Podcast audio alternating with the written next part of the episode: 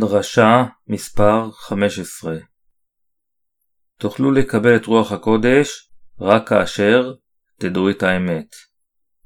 יוחנן פרק שמונה פסוקים שלושים ואחת עד שלושים ושש. ויאמר ישוע אל היהודים המאמינים בו, אם תעמדו בדבריי באמת תלמידיי אתם, וידעתם את האמת והאמת תשימכם לבני חורים.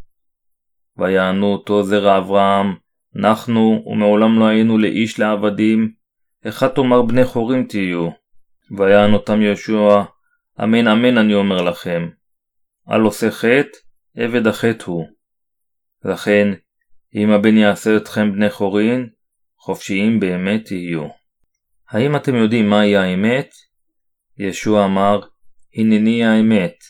יוחנן, פרק ארבע עשרה, פסוק שש.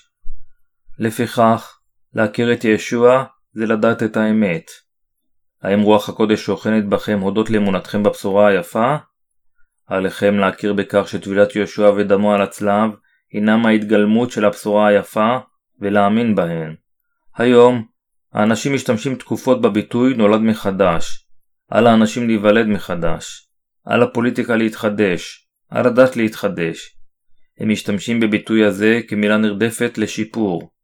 בכל אופן, המשמעות של להיוולד מחדש אינה שיפור הטבע. המשמעות של להיוולד מחדש היא לקבל את שכינת רוח הקודש על ידי שמיעה ואמונה בבשורה היפה של המים והרוח.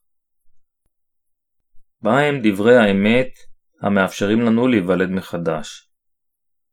מדוע על האדם להיוולד מחדש? האדם הוא לא מושלם, ולכן עליו לקבל את רוח הקודש על מנת להיוולד מחדש כילדו של אלוהים. אנו יכולים לראות אנשים רבים אשר מאמינים בישוע, אך אין בהם את שכינתה של רוח הקודש. ניקודימון היה שר היהודים.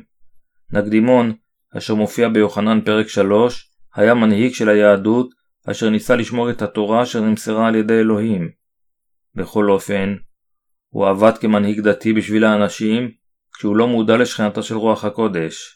על מנת לקבל את שכינת רוח הקודש, עלינו להאמין בבשורה היפה של המים ורוח הקודש ולחיות באמונה. האדם יכול לקבל את שכינתה של רוח הקודש רק כאשר הוא נוכח להאמין בדברי האמת אשר בבשורה היפה של המים ורוח הקודש. ישוע אמר, אם אמרתי אליכם דברי הארץ ואינכם מאמינים, איך תאמינו באומרי אליכם דברי השמיים? יוחנן, פרק שלוש, פסוק שתים עשרה. הבשורה היפה של המים והרוח היא כדלקמן.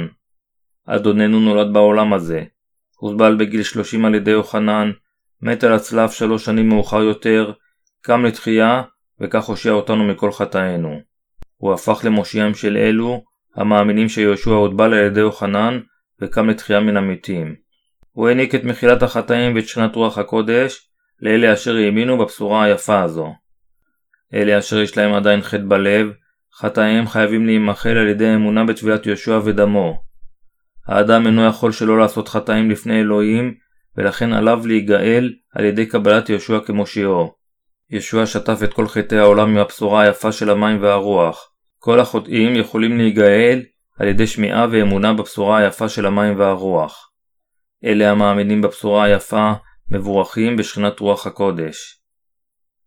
וכאשר הגביע משה את הנחש במדבר, כן צריך בן האדם להינשא.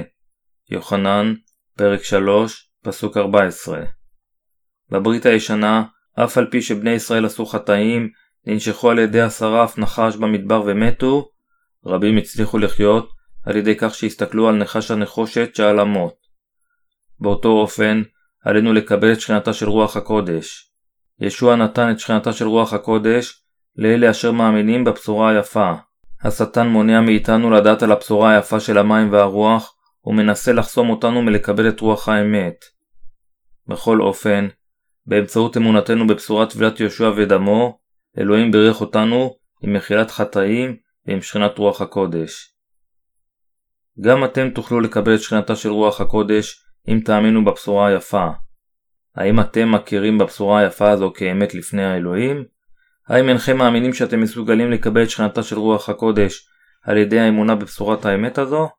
ישוע אמר לנו להכיר את האמת אשר גאלה אותנו מכל חטאינו. וידעתם את האמת, והאמת תשימכם לבני חורין. יוחנן, פרק שמונה, פסוק שלושים ושתיים.